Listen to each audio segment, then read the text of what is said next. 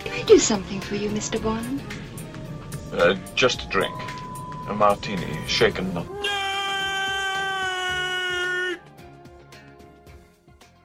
Welcome to Shaken Up Nerd, episode 9, also known as Reboot Week. Das Boot. Das Boot.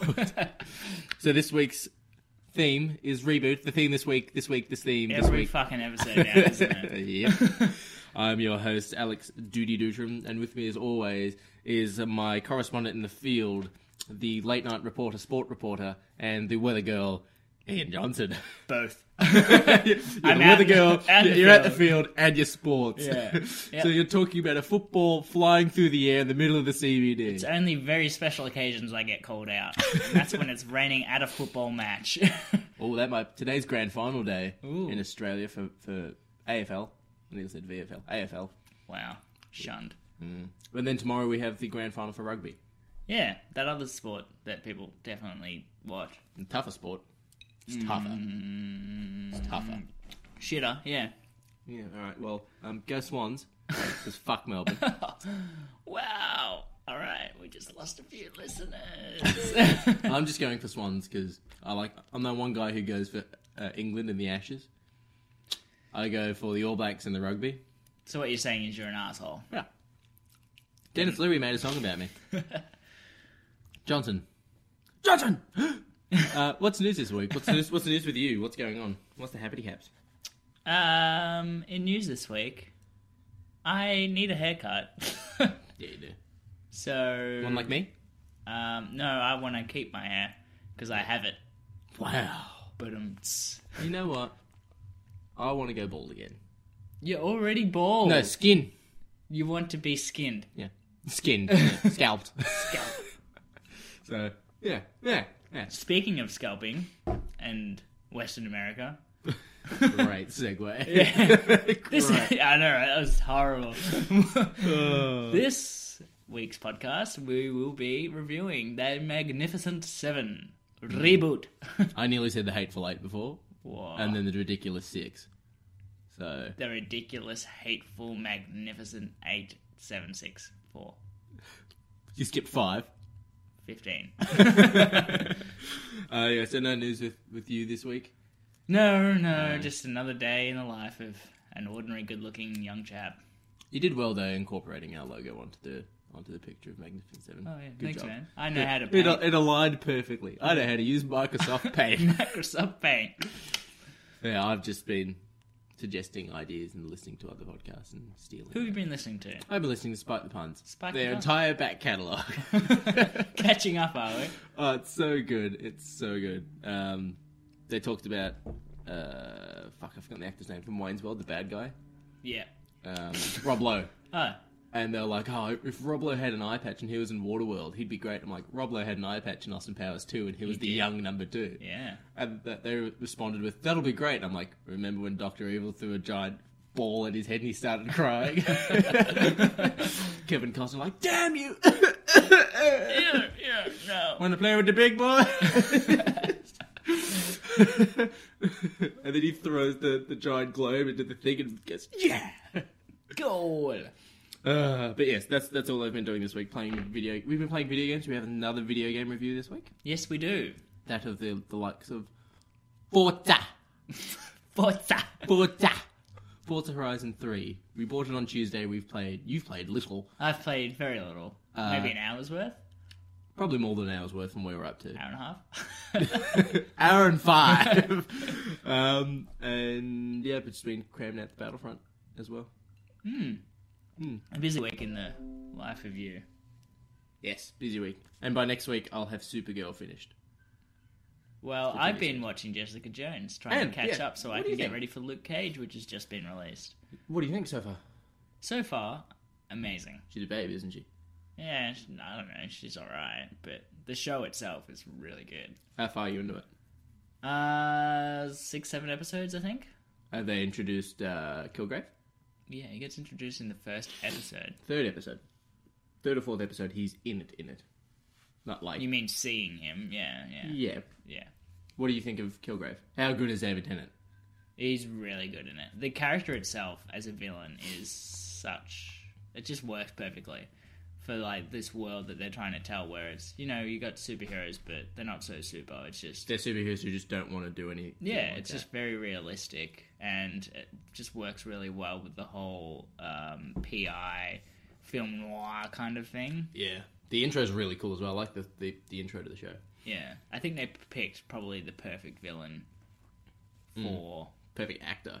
David Tennant's great. yeah, but the character itself as well. Having a character that's not you know is is the perfect weapon against people who are super strong, like Yeah. Luke Cage and Jessica Jones. Even Hulk. He could take out the Hulk. yeah, So it's kind of cool.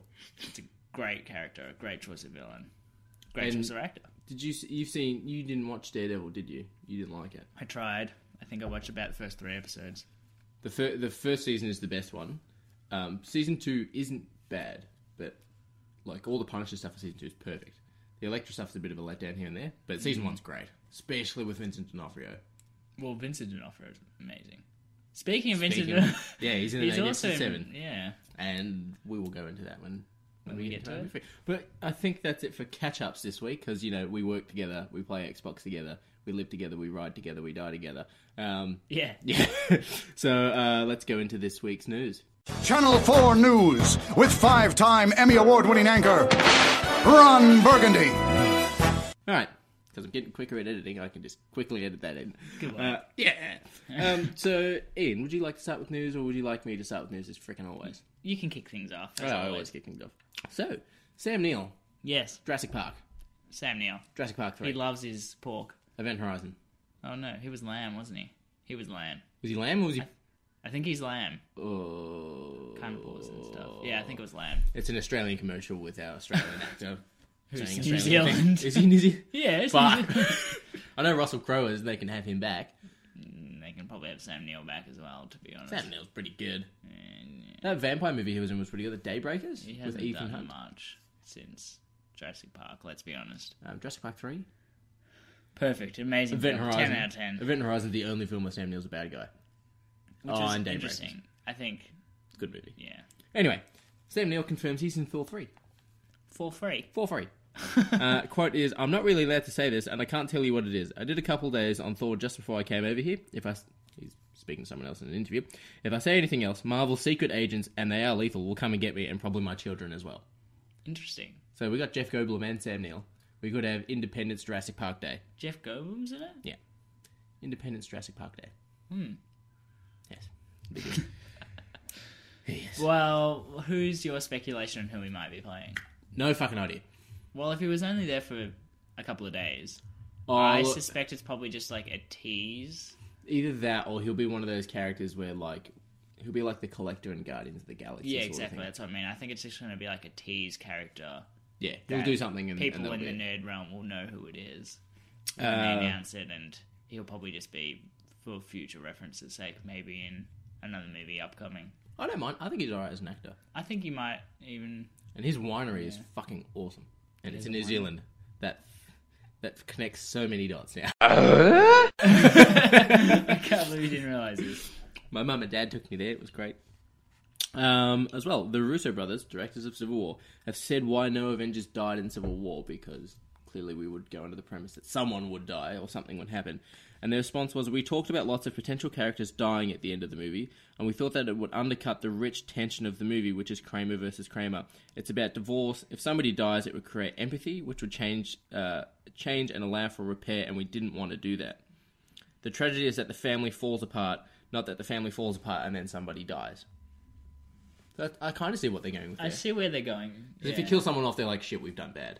Yeah. Well, particularly after um, Avengers 2, where they made the decision to kill somebody off, and it didn't really go Well, down. they killed that they well. killed Quicksilver because X Men's Quicksilver's a hell of a lot better. Yeah, let's be honest. Way better. But at the same time, saying that, I don't think it was killing Quicksilver off that killed that movie.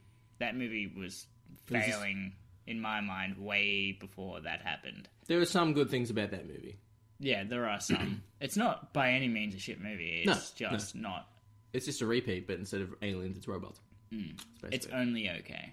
yeah, look, it's viewable. Like if it's on, you're not going to change the channel if there's nothing else on. Yeah, exactly. Uh, we got our first trailer slash clip of Superman and Supergirl working together for CW season two of Supergirl. Now I'm about two episodes away from finishing Supergirl season one, and they did a Flash crossover, and that was fucking awesome. They seem to be doing a lot of these crossover things. At the It's moment. work. It's it's doing really really well for them.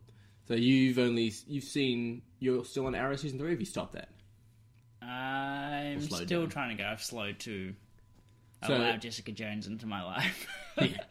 So the Flash will, will appear in about two episodes of that, and then Arrow appears in Flash episodes. So in this one, they had the Flash appeared in Supergirl's show, but they don't share the same world, if that makes sense. so like they don't Mm-hmm. yeah. talk about events and stuff. They're actually different universes, and the Flash runs into her universe. Interesting. So it- it's done re- the way they do so it. Supergirl isn't in Arrow's universe either, then. no, So she's in her own one. yep.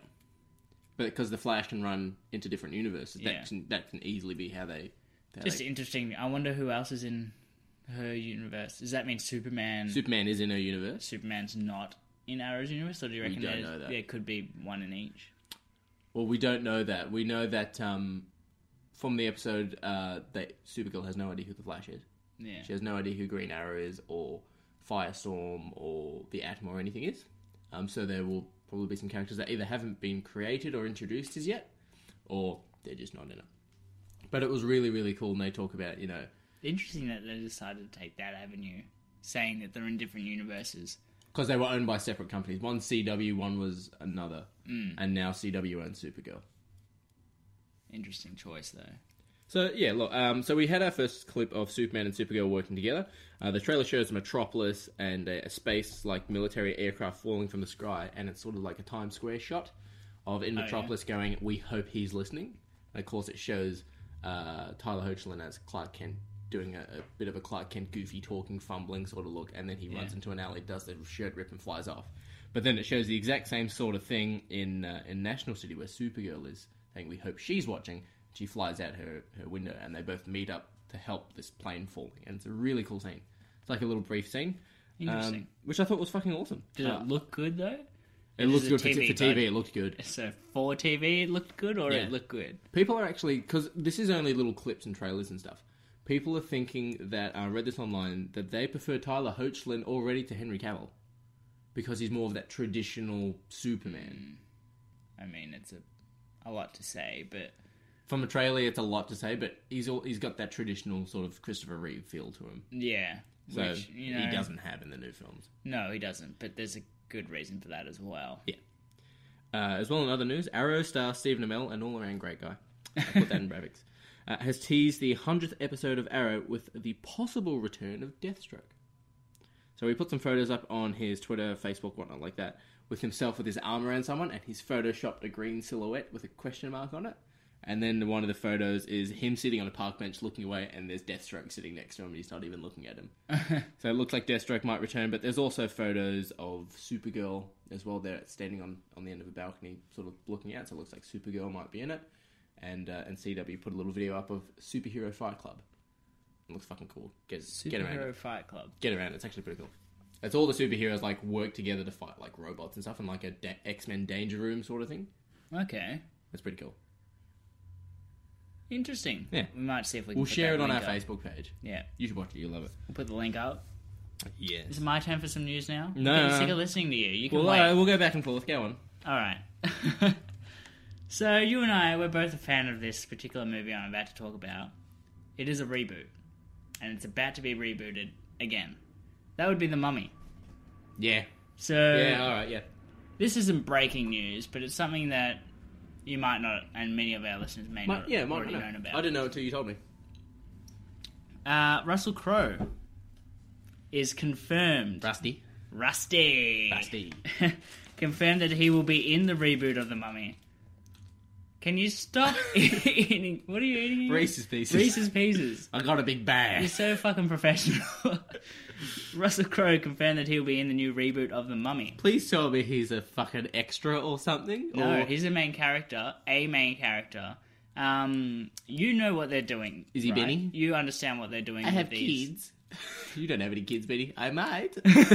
Please tell me he's Benny. Oh, that'd be great, wouldn't it? no, but you understand what they're doing in that that universe with the mummy and Oh, they're, they're Dracula making like an and- Avengers, but with old school Old Yes. school horror characters, Yeah. yeah. Mm-hmm.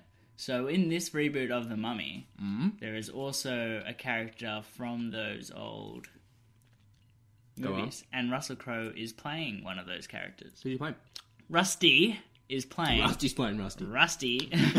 He's playing Doctor Jekyll and Mister Hyde. Now that's cool. I reckon, will allow that. That's cool. I reckon that is a really good good, casting. choice. I don't know how they're going to work that in together Hmm. with the mummy story. I suspect he's probably going to be just Dr. Jekyll. Maybe we get a doesn't glimpse Doc- of a Mr. Yeah, doesn't Hyde. he? Yeah, he'll trans. He might transform into. Or it might be a silhouette or Yeah. a little. a little Essentially, Dr. Jekyll, Mr. Hyde, if you don't know who that character is, is the Hulk. hand-on. he's essentially he's a League of Extraordinary Gentlemen. Great film. yeah. but that's it's- what it's- the Hulk is based off. Yeah. Um. And on that as well, for those who don't already know, I believe you already know as well, but Tom Cruise is playing the lead in that movie in the Mummy reboot. You, you I can tell from the look on your face you didn't know this. No.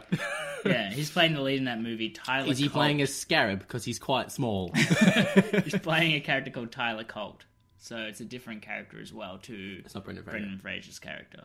and the Mummy is being played by Sophia Botella. Who's that? You don't recognize the name. No. uh, one of your favorite actresses.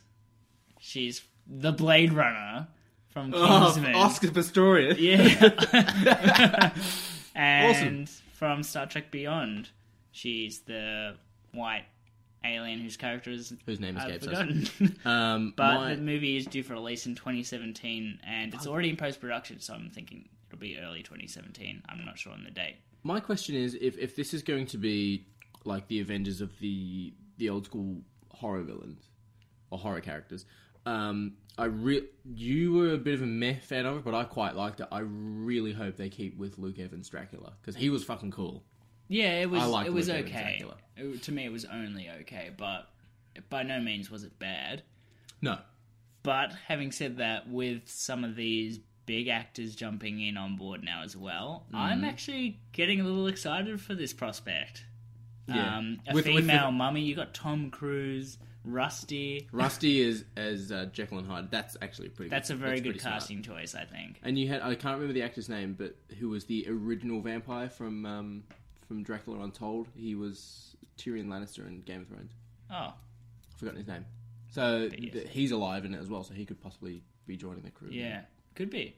So you got That's a, cool. a whole bunch of very interesting actors, and depending on it, to me, it still depends entirely on how well they tell the story, though. Yes. but this will definitely be nothing like Brendan Fraser's The Mummy movies. The The, first one was good. I remember my I remember watching the original. Mummy Returns also was quite good. I remember watching the very first one um, with my my sister, and it was the scene where Imhotep's running around the. I think he's running around the pyramid, raising the mummies out of the floors and the walls. Oh, yeah. And he's like, "Go get them!" And they've gone and wake the others, and just walked off. so I remember just losing my shit because of that. Because it's like, "Go get them!" No, we'll wake the others first. I remember seeing it as a kid, and The Mummy, The sand. I was a very yeah, I was very taken by that movie as a kid, and it made me want to be an Egyptologist. Scared the shit out of my sister that movie. You know what? But yeah, Af- th- af- after that, I tried to learn hieroglyphics. That's how into this I was. I did the same thing. Yeah. But I learned how to spell my name. Can't remember now. It says bird. Yeah, I think there might be some water in there. Uh, after the Mummy Returns came out, we went to England shortly after that for like a wedding. We had a free day in England, and Mum and Dad said, "What do you want to do? You can do anything in England. What do you want to do?" And I was like, "The National History Museum." So I can do the, the Mummy too. How do they go to the History Oh, Museum? yeah, And it was fucking awesome. that would have been great. I didn't leave the e- Egypt e- exhibit. It was great. That would have been so good. Damn it! I wish I did that. We can do it. You prick. You can fund us. We'll start a fundraising campaign, and we'll go there. Yeah. Come on, listeners, get on board. Shaking us. Do it. Um, Doctor Strange to appear in the Infinity Gauntlet? Question mark. Actually, right? Question mark. When You've Benedict stolen my name, my news. Is that on your news? Yeah, as it's well? on my news. you prick. uh, Benedict Cumberbatch was asked if he would appear, and he responded with, "To get us all together will be, or maybe you should say it like Benedict Cumberbatch, to get us all together would be qu- something quite something." Nah, fuck it. um, Good try. yeah. That's why the character is being introduced to open up a new chapter. So watch the space and see how it unfolds. So clearly he's not saying yes, but he's like, Yeah. yeah. which is what I read as well, is that the rumor was that Infinity War will include Doctor Strange, Captain Marvel, as well as the Avengers and the Guardians. I wonder if it's going to do the Defenders. I really hope they do I the Defenders. don't think that they will. I think that might be a bit too much. But it could be Maybe something like that could be a, a later stage after. if the Avengers Infinity War. go off world, the Defenders stay on Earth to defend it. Because of their name. I doubt that they will. Because I don't think the Avengers are going to go off world for Infinity War. Yeah, I haven't read the book. I've been told to read it, but I can't read old books. Yeah, I, I just highly doubt that they will. I think that it's more likely that the Guardians will come to Earth than the Avengers will go off world. Apart from Thor, that is. Thor can, but I can't see the others doing it. Uh, yeah, I can see Iron Man going with the Guardians because he's got a spacesuit, the Starburst. If you've looked at it, it looks pretty fucking cool. Yeah, I still don't. I can't see that happening for Infinity War. There's a series of books. Uh, look, I can give them to you if you want to read them. Um, but it's essentially uh, Thanos attacking Earth, sort of thing, and they split into little factiony groups. So, like, you know, Captain America's group goes here, Iron Man's group goes here, Guardians do this, and it splits between them as it goes. It's a decent read. Decent? It's pretty good. Um, you can go with your next news because I stole your Doctor Strange one. Alright, well, my last piece of news Yeah. Okay. was also already up on our Facebook page, which you may or may not have seen. Little Shakeners. Yeah. There you go. the Lion King live action remake is on in the works. So this is going to be done by John Favreau. yes. Is that am I saying that correctly? Yes, you are. He's the director of Jungle Book, um, Iron Man. Iron Man. He's also plays in Iron Man. Happy Hogan. Sorry, I couldn't understand you because you had something in your mouth. Happy Hogan. Happy Hogan. Iron Man's bodyguard. Yeah, there you go. Who's going to be in Spider Man? Oh yeah, we did say that, didn't we? Sometimes I forget what you say Wow. I Go on. have to listen to every day. but yeah, so it's getting a lot of mixed responses from everybody. Um, having seen, have you seen Jungle Book? I have. I was on the plane back from Hong Kong and I decided I'll go on with the rest of my life. Um, So, you no. didn't watch it. no, the original and the and the the new one were on it. Okay. Well, no. Well, I haven't seen either. it was really good. Yeah, Yeah, very very good. Christopher Walken's in it. That's the only reason why I wanted to watch it was Christopher Walken. Really? That is the only reason why I love Christopher Walken. but you know who plays the tiger, right? One of my favorite actors. oh, Idris Elba. Yeah. Idris, why? Idris. uh, dancer. um, no, but I, I Christopher Walken, man, yeah, Is it- Christopher Walken was very good in it as well as uh, King Louis. King Louis. Yeah. Uh, even I know that. And Well, haven't I seen forget either the one. Um, characters' names, but it was it was actually really well done. Do I? I still Because I'm they had the unsure. human aspect of it. Yeah, exactly. You still had human characters in it. I'm still unconvinced whether or not the Lion King's going to work as live action lions and stuff. You lose a lot of But emotion doing things like that. my question is if you do a live action Lion King remake, and look, it could very well work, and that, that's all good, well, and dandy. Do you have the original voice actors from the animated? They're film? not going to. No way they'd do that. I think they'll be getting brand new actors, which is sad, but I yeah, I reckon. If, because it's not that old. All I think almost, if not all of the actors who did the voice acting are still around. yeah, Jeremy Irons is now I can't think of an actor that w- isn't. Jeremy Irons, uh, James L. Jones. Rowan Atkinson.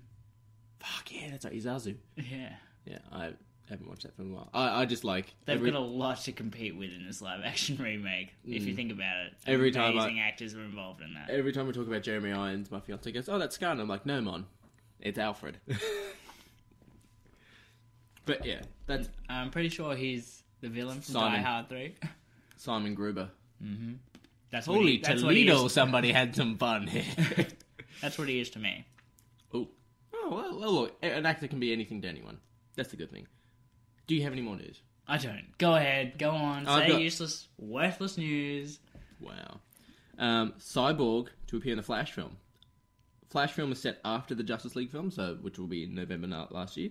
And the director Rick Famuyiwa, sorry, I, I can't pronounce people's names. We know I just this. love listening to you try to do it though. Uh, he tweeted a photo of the Flash script.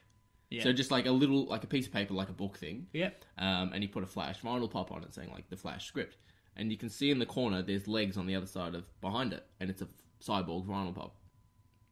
So people are just assuming. Cyborg's been rumored for the Flash film for ages because he doesn't have his own standalone film, so that he's going to be a supporting character in Yeah. standalone films. So this is sort I of wouldn't a be surprised. T-sword. I think neither of them are huge actors, so it's not breaking the budget Yeah, in that aspect. Mm. Um, Storyline aspect, I don't think it'd be a bad thing either, yeah, he's because neither of those characters are too overpowering that you can't have them both in the one film. I really just want to have a Green Lantern Flash because those two are best mates. It'd They- be they're good interesting cop, to bad see. Yeah, would be good to see, but I don't think that's going to happen anytime soon. Yes, no, uh, I think it's 2020's the Green Lantern film. Um, CEO Jeff Bewicks, Bewicks, I'm going to say Bewicks. He's uh, Warner Brothers has come forward to shed some light on when fans can expect a Ben Affleck-led superhero film. Batman film. Um, it, ben announced a Batman movie that he's going to direct, star, and write for, and he thinks it's a year and a half out. That's So is very that a year soon. and a half release, or a year and a half of this is when we start filming? Well, generally, when they say a year and a half out, if they're saying to the people, that's from release. So that would be very, very, very fucking soon. but um, I, I said this to a friend. I haven't said it on podcast, so none, no one else has heard this. Neither of you. Uh, when you watch the, the Daredevil uh, TV series that Netflix does, and the, the, the choreography and the fights and the camera work and everything they do, that is a pure example of how you can do a Batman film with a lower budget compared to other films and make it look great. Like he does this fight in season two down a building stairwell, and he's beating people off, knocking them off the railings, and the camera follows him perfect cinematography. Or I think it was the second episode where he's fighting people through the corridor. Yeah. The camera moves like do something like that.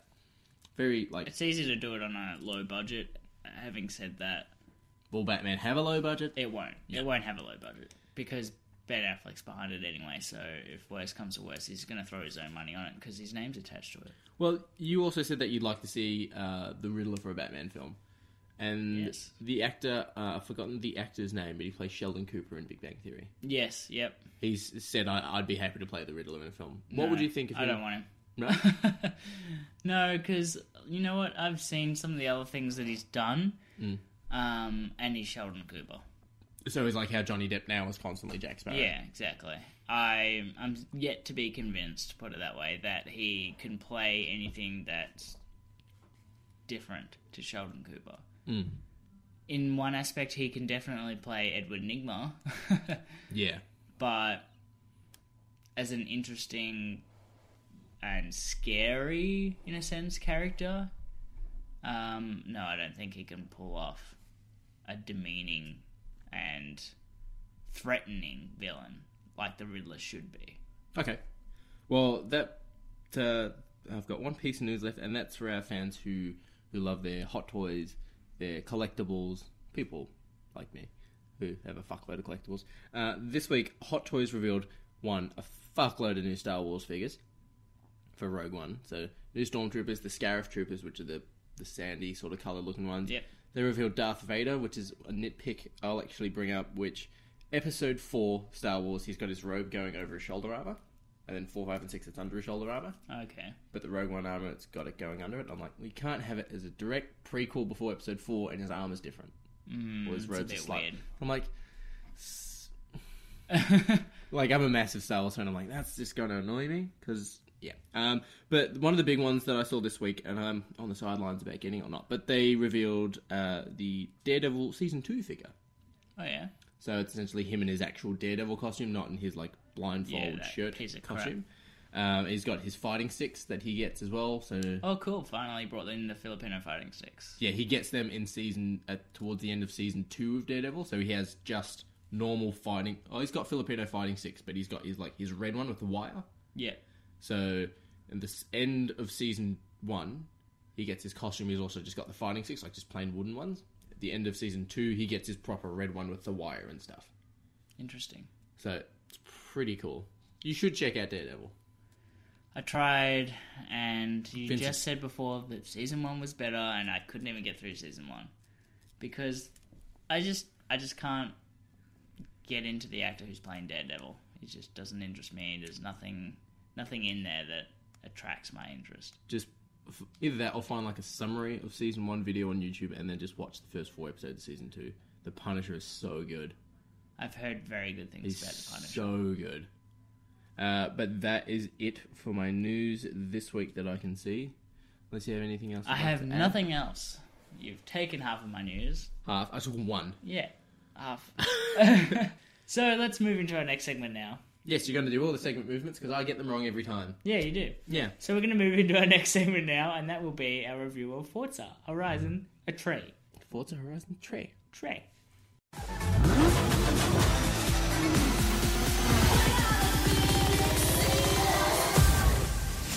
So this week, Ian and I both got a video game uh, by the name of Forza Horizon 3. Or Trey. Trey. Or what's what's Spanish for three, Ian? Come on. Trey. Is it? Un, dos, tres. you have to look around the room. Uh, numero trio. No, yeah, Yeah, there you no, go. true. There you go. All right. Um, so Forza Horizon uh, is different compared to the original Forza games. So the original Forza games uh, are like Xbox's version of Gran Turismo. They're car simulator sort of racing. Yeah. Forza Horizon is more of a s- not a simulator, but more of an arcadey one, where it's more of an open world festival. So uh, every year, or in the game's instance, every two years when the game comes out, uh, there is a Forza Horizon festival, which is set within. The first one was the U.S. uh, Colorado, if I'm not mistaken. The second one was Italy and France, uh, and then this one is set in Australia. And if I'm not mistaken, New South Wales, Surface Paradise, Queensland as well. Because Byron Byron Bay is not Queensland, is it? You don't know where anything is in Australia, do I you? live here and I don't know. we haven't gone outside Melbourne very often. Uh, yes, They're, it's the problem is they've smashed so many. they've different smashed places. a lot of iconic places together. So you can go from Byron Bay to Surface Paradise in about twenty minutes. Yeah, it's You can't in real life. well, not even twenty minutes. Yeah, yeah, not even. Um, four and a half, depending on the car you have. Yeah, exactly. Uh, but essentially, yeah. So Forza Horizon is a open world uh, racing festival game, and the third one is based in Australia. Uh, rather than being a competitor in this festival, you are the actual festival owner, operator, sort of manager. Uh, so you choose how the races go, what cars go, in it, and you race in them yourselves. As well as you can join other people's games, do free roam. There is a campaign mode, which is essentially just do the races here, move on to the next area, do the races here, move on to the next area. yeah, it's um, it's like a free roam, but driving. Yeah, you can't get out of your car. Yeah, Um, but the cars you have in the game are brilliant. You've got, I think, over 350 cars. You can customize fucking everything in the car, and the music is pretty cool. You can incorporate your own music into it as well. So we've been doing that for what we played some online last night. Uh, got some pros, got some cons. Ian, do you, that's the premise of Forza. Essentially, it's an open world racing game set in Australia. yeah, that's pretty much it. Yeah. Pros wise, let's go to pros first because I'm a I'm a positive kind of guy sometimes. not really. no, But pros wise, this game looks amazing. it's fucking pretty. Yeah, these cars look real. Extremely well detailed. The sky. Everyone's talking about the sky. Everyone, yeah, because I think they just put. It, I think they they went to all these areas like surfers, twelve apostles, and they just put a camera and faced it up and kept it there for a couple of days and Yeah. recorded it or something. Pretty much.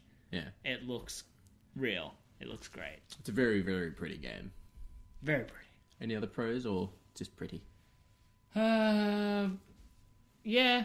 It play. look, it plays well once you get used to the controls. Because it's more arcadey as well. Yeah, exactly. It's more okay. Like it's challenging at first. Don't get me wrong. You're going to be challenged by this racing game. It's not like a kart racing game where you're going to pick it up straight away. You get the hang of it. It's yeah. going to take you a little while to get used to the controlling aspect of it. It's this, the controls themselves are simple, but the actual way that you use them will take a little bit to get used to. Hmm. Um, yeah, so it plays well. It looks great. Uh, the music's great. The you know it has some funny jokes in there every now and then. The sound design's pretty good. Like if uh, we've we've been playing with our gaming headsets, and last night when you went up, I put it on full because I don't have to listen to anyone in the chat, and I just revved engines, and it sounds beautiful. yeah, the amount of different engine sounds, and not only that, but the vibrations. Yeah, the as controller. well. If you play, if you drive as a, in an old, old 60s, 70s muscle car, Ah, yeah. the vibrations will tingle your fingertips because of the Xbox One controller, yeah. uh, the way that it's created. and and then if you drive a more modern car with less kind of vadum, so to speak, You grip the road so easily. yeah, and you'll get less vibrations in your controller. I think I just uh, I remember walking off. I left my car like idle and just left it. and I went and got a, another beer from the fridge, and I could just hear from the Yeah. controller. I'm like, what's that? I'm like, that's just the engine going whoa, whoa, whoa, whoa, whoa, Just- and vibrating yeah. the controller. Depending on the car you have, it'll feel totally different. Uh, so yeah, the pros in this game: the sound is awesome, the gameplay, even though it's a bit of a, s- to, a grip to get on. Once you get the hang of it, you're fine. You're fine. for the rest of the Mm. Definitely game. not as easy as it looks. uh, instead of with old previous racing games that we had on Xboxes, PlayStations, Nintendo 64s, you just had Racer, Speed Racer, or Driver X, or whatever. Rather than that, in this game you have Drivatars. So if I'm playing my game single player, my character will appear in Ian's races if I'm not playing with him, and he will drive like how I drive. So depending on the car I'm in, I'm very aggressive if I'm in a four wheel drive, but if I'm in a sports car, I'm weaving in and out of out of everyone. So Yeah. it'll I've seen your transfer that brother, over. your, your brother's drive a car around a fair bit. How'd he go? He's a bit aggressive. He's a bit. I'm Um, willing to bet that mine is as well, though. uh, well, look. To be honest, I get past yours pretty quick, Wow. as evident. What we did two? They're driver tires though, so they're a bit dumbed down. Yeah, we did two or three races last night. So, what did you think of the um the online doing the camp, co-op campaign? Look, co-op was it was good fun. Hmm. Um, The good thing is it doesn't matter who wins. yeah, Um, if you come last and your your teammate comes first, it still counts as a win towards you. yeah. It's kind of like you and me against As a team. the game. Yeah, Whether or not it actually is, like I came last on one game and you came first. yeah. So Not by much though. For one match, I came first just. Hmm. So I can't drive muscle cars. but either way. It's That's a, a good- team, a team effort, you know? Yes. Do you have any cons? Is there anything you're not a fan of with this game? Yeah, so there are some not great things about this game. Mhm. One of which I would say is that um, the world is not very inhabited. There's not Yeah. that many cars in it, Yes. which I would say is probably also because of the amount of detail they put into these vehicles and the world itself, because it looks great. Yeah. I would say that that's why they've put less cars in it than there would actually be, particularly around city areas and things. City areas you're expecting uh, gridlock. Yeah, but somehow you can just magically drive. That as well. Uh, um, yeah, sorry. Go on with your cons. I'm going to have my cons. go on. So some other cons I'd have is that if you're like me and you've never played a Forza Horizon game before, Still having a bit of fun with it. it's great fun. However, in saying that, there's very little, very little guidance that you'll get. You do get guidance, and you get a lot of. Well, it's mostly just somebody talking to you over the radio, and that's a part of Yes. the problem. Is that this game isn't. It's not set out so easy that you can see what you need to do. The fact that they have to constantly have someone talking to you to tell you what you need to do. This is this. This is this tells you that it's not very pick up and play friendly. Um, it's not. You don't really get the grasp of what you're supposed to be doing in the campaign mode if you jump in. You kind of have to figure it out and pay attention to what they're saying you have to do. It's not common sense, and it's not. For those of you who are playing a driving game for the first time, yeah. Yeah. Because it's an open world driving game as well, some places unlock, and you're not really sure where you're supposed to go first and what you're supposed to do. Yeah. it kind of just left on your own to to just assume that you have to drive to this place and kind of choose which one you want to go to first. Which, if you love making your own choices, you'll love it. Hmm. But if you if you want some kind of guidance and you want to know where you're supposed to be going, you'll feel a bit lost. Going well, nobody's told me where I'm going. Which one of these places on the map am I supposed to drive to? Yeah, I'll give you that. When you've never played the series before, it's a bit daunting. It's a bit of a what am I doing? yeah, But then once you, it- yeah, it's- it's sort of like the controls. Once you wrap your head around it, you'll be fine. exactly. You'll be fine. Yeah. Any other Go cons? ahead. Okay. Uh, one of the cons I have with this game is yes, you can do uh, online co op campaign. So uh, I can join into Ian's game and race with him and, and score wins and victories for him, as he can do the same for me. Uh, the one thing I have a problem with is you can't do that straight away from when the game says go. You Yeah. have to do, I think it's two to three festivals by yourself. which equates to probably about an hour or About over an hour, yeah, about an hour's work. But which once is a you've- lot more than you want. You know, you want to play. You'd a racing wanna- you'd game wanna with your play friend. straight you away. want to play with your friend straight away. Yeah. So one of the uh, the issues I had was you have to do two to three racing festivals events by yourself before you can opt to play. Yep, cool. I want to play with friends and whatnot like that. And that and the festivals that you go to, you start off in Byron. Your your car starts. You start off in Byron, so that's cool. And then your next festival is fucking ages away. Yeah. So if you're playing for the first time, you don't know how you are how to get there, where you're going, what you're doing. It's sort of a bit of shit. That's so far away, and you can have you very well might have the feeling of that's too far. I can't be fucked. No, and just turning the console off, Yeah. which was a worry for me when you was playing this. I'm like, fuck, he's gonna go from Byron to the middle of the desert. He's gonna go too far, Yeah. but he did it. Good job. Look, it looks a lot further on the map than it actually is as well. Mm. Hmm. Probably because the map, the map itself, makes itself seem a lot larger than it actually is. I get the feeling. Yeah. Um, when you look at the map, you go, "Ooh, that's pretty huge. That's a pretty big map. It's a lot bigger than I thought it was because it's kind of zoomed in." Mm. And then you realize how fast you can drive from Pending the yeah, the car you yeah, have. from Byron to Surfers on the map, which looks quite far away, but you can get there in a pretty quick time, maybe like five minutes. Yeah. Uh, especially if you've got yourself an off-road vehicle, you don't even have to touch the roads. You can just go straight over the hills. Get there Exactly. even quicker. Um, so yeah, it can be a little daunting for new players. Um, they've got a, a an option in this game where you can choose instead of a ra- radio station, you choose Groove Music, which is an Xbox app. So you can put music onto that and listen to your Which own I haven't music. tried yet. I did that. I did that last night. How'd that go? Um, Easy or was it a bit of a It's- fiddle? it's a bit of a fiddle. That's no problem because it's not a hard fiddle.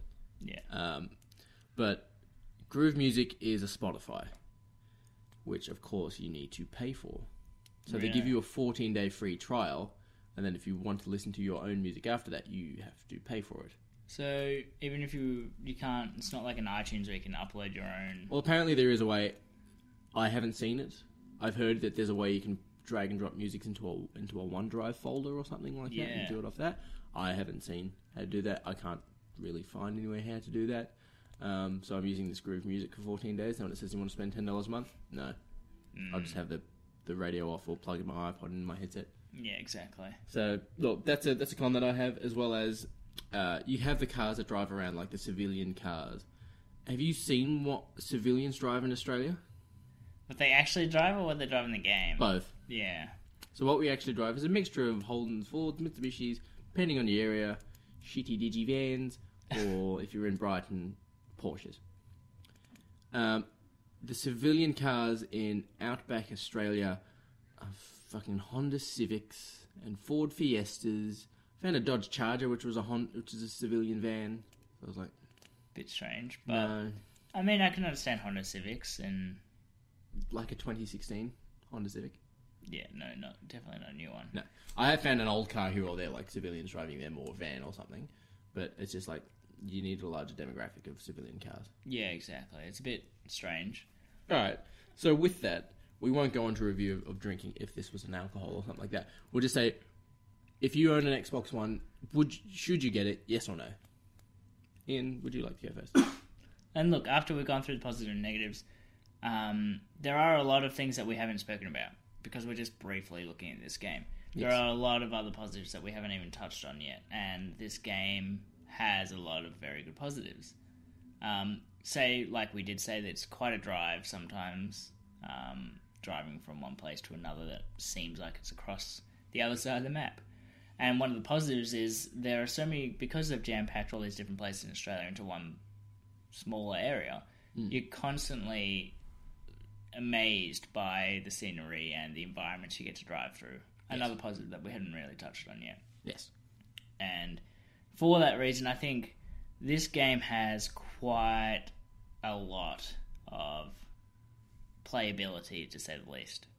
It's yeah. You're not going to get bored of this. Yeah, if you love cars and you love racing games, Even if you're a casual racer, this even is- if you're just a casual kind of yeah racer game player, which I haven't played a racing game in a very very long time. Hmm. Well, played. I haven't bought a racing game in a Mario very long Kart doesn't time. count. Mario Kart doesn't count. It's a car racer, yeah. But the last time I played an actual game car racer was probably on PlayStation One or Two. I used to play the Need for Speed games. They were pretty great. Ah, yes, that's right. Yeah, when Need for Hop- Speed was Hop good. Pursuit. Yeah, and Underground, they were good games as well. So it's been quite a while for me, and jumping back in, in this instance, it was great. I would say this game actually did very well. It it does what it does, and it does it well. Hmm. The problem I have with it is mainly just around the fact that it doesn't explain itself very well Yeah. it doesn't tell you how to do things and what to do very well because it's jam packed so many different options in that you almost have to take the time to go through all these choices of how to get into vehicles, how to buy vehicles, how to color vehicles, How to upgrade your vehicle, which how you to upgrade don't know how to vehicles, do. which I haven't even done yet. There's just so many choices that you know it, to do all those things really takes away from driving. Yeah. And in that aspect, I don't really like that bit so much because you want to drive. There are some when you get to editing, there are uh, Mm. uh, upgrading your car. There are things where it's like if you just want us to upgrade it, you can. If you want Yeah. to, do it, you can. So that's the cool thing Exactly. with it as well. The, one of the other negatives I have with this game, um, yes, it did have bring in some new kind of game racing modes in where you get to go off road and do some interesting things that way. Yep. Do I still think that there's really enough different game modes in there? Probably not. There's no. You know, there's so many different things you can do with racing where you can have one car chasing down another, you can do cop cars, you can do. You get you get the chase down races online, but not Yeah. single player. Yeah. there's not much in the way of um, changing itself up that much. Could have done a lot more. Um, as if I had to say, is it worth a buy? Yes, if you like racing games. If you don't like racing games, look, it's a full price game. There's nothing cheap about it. It looks good, but if you don't like racing games, it's probably not worth your money. So do you reckon you've wasted your Especially- money? Well, no, I don't mind racing games. It's for me, it just ha- I had to get back into racing games because I'd been a long time Been since out I'd of the played game. them. Yeah. Fair enough. If you like racing games, if you've ever liked racing games, I'd say give it a go because it's probably probably worth the money. Will I continue to play it for that long? I'm not sure because this is a peak gaming scene that we're going into. So we've got Gears of War coming out in one week. Very- one if week. you're early access. Yeah, we are. Some people won't be. Um, cool. So, like Ian said, yes, it is. It is going into uh, the gaming end of the end of the year. But look, I will say this is worth if you have an Xbox uh, and if you like racing games, whether you be a casual racer or a uh, full fledged redhead, pick a cop, pick a copy of this up. Um, even if you're new to racing, you like a bit of casual, you can put the settings on stupidly easy mode, and you can actually still have a lot of fun with it on easy mode. It can still be a little bit competitive. Um, so I would say, yeah, if you're an Xbox owner and uh, and you're looking for a bit of a change, something different from uh, from Battlefield or Doom or whatever it is you're playing, pick this up. And that's definitely what it's good for. Yeah. Bit of change. Yeah, and look, the good thing is, is if if you're having a gaming day with your mates online or, or whatnot like that, uh, and you want to change things up, Forza's the way to do it because you can play with I think it's up to fourteen people, all friends online at once. Yeah, which is pretty good. Yeah, I will also say because this game's so pretty, go just make sure you have a really nice TV. Because I played on my really nice TV and it looked great, and then I had to move my Xbox back up to my not so great, pretty small TV, and it's a bit disappointing now. we'll get you a new one. to make the most of it, have a good TV. Yes. So that is it for our Forza review. Our next game review will probably most likely be Gears of War Four. Probably will we? Yeah. Pretty excited for that. Sitting on the end of my seat. All them feels. I sh- I think I put up the video of the Gears of War. We're big Gears fans, so Yeah. fingers crossed this one can deliver on what we've been waiting for. But next, Ian, would you like to take us into our next segment? Sure. So we're going to move into our next segment.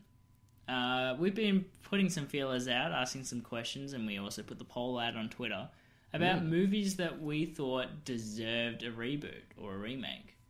So let's have a look. Let's jump right in and see where we went. Your friend Kyle told me you don't understand the importance of voting. Apparently, you haven't heard of my Vote or Die campaign. Vote or die? What the hell does that even mean? What do you think it means, bitch? So this week, the theme this week, this weekly theme, this week, this theme Again. really. uh, again. I know, right? uh, we are doing clearly the review of the Magnificent Seven, which is a reboot of the original film. So this week's theme is uh, Reboot Week. Uh, we wanted to know as well on Twitter and on Facebook what TV series, what movie, what do you think deserves a remake that probably didn't get either the best rap the first time around or that it was actually a really good film or TV series and deserves a modern retake. of it. Yeah, things that you just think, you know, this could be done really well if it was rebooted. Yeah. Uh, so we put up on Twitter, we put a poll up saying, uh, what do you reckon out of these four below should deserve a remake? So we had Blade, The Great Escape, Dirty Harry, and the Firefly slash Serenity series, movie, whatever you want to call it. Yeah, we piled them in together. Yeah. Um, so we had Blade coming at no percent, so no one wants to see a Blade reboot. Interesting, No, no one. considering that it might be happening very shortly. Yeah, but mind you, we didn't have that many birds. That's fine. uh, we had Blade and Serenity. Uh, Blade had none. Nice. Uh, we had Firefly and Serenity, thirty-three percent. Yeah, For those of you who don't know Firefly, um, get on it, and then complain with the rest of us that, that there's no season two, and that there should be a season two, and yeah, it's great. How many years has that been now? People have been waiting for that. many, many years. 2001 that's been going, and I just I want it back. So much. It's time to move on. Your Game Boy's lost. It's at the bottom of the ocean. yes. So It's all that- over now.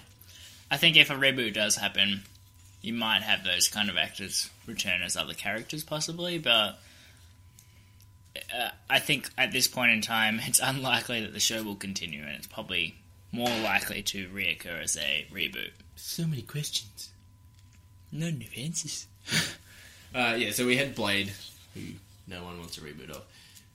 Great Escape, which is a Nazi concentration camp. Yeah, so it's about our allies that were captured in a Nazi concentration camp, and they perform a great escape to escape. And then Dirty Harry. Dirty Harry, everyone loves Dirty Harry. And you want Scott Eastwood to play Dirty Harry. Oh yeah, wouldn't that be great?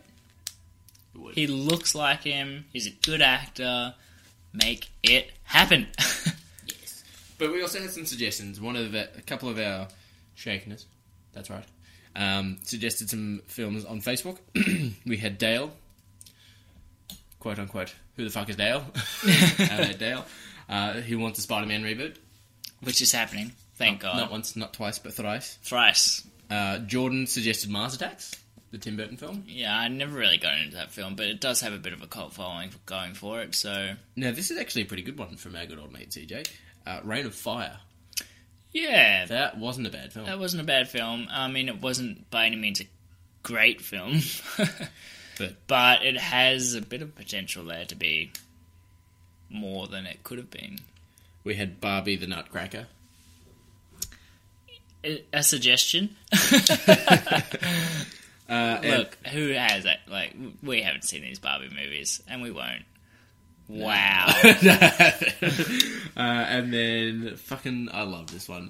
Preston suggested having Mortal Kombat. no, I don't think. I don't think that can Did you- work. I don't think it's gonna. I have seen the original. Did you watch the And- uh, the I tried to watch that YouTube. the YouTube one, the Machinima ones, Series. or whatever it was? Yeah. they were awesome. Mm, You don't think? no, not really. I think they were awesome for fans, mega fans who wanted it. not But you for got to realize when you sidebars. go to a TV show, yeah, you got to you want a big broad audience, and you're not going to get that. So, I just don't think it can be done. so we also had a, a list of of uh, shows that and movies that you think should be rebooted that you have on your Widow, Widow West. My Witter West. Your Widow West. What you got? So we've got a few here. Go through. Um, some of which are yours, some of which are my suggestions. None of which are really that amazing, but ones that we think, you know, we would love to see as a remake for one reason or another.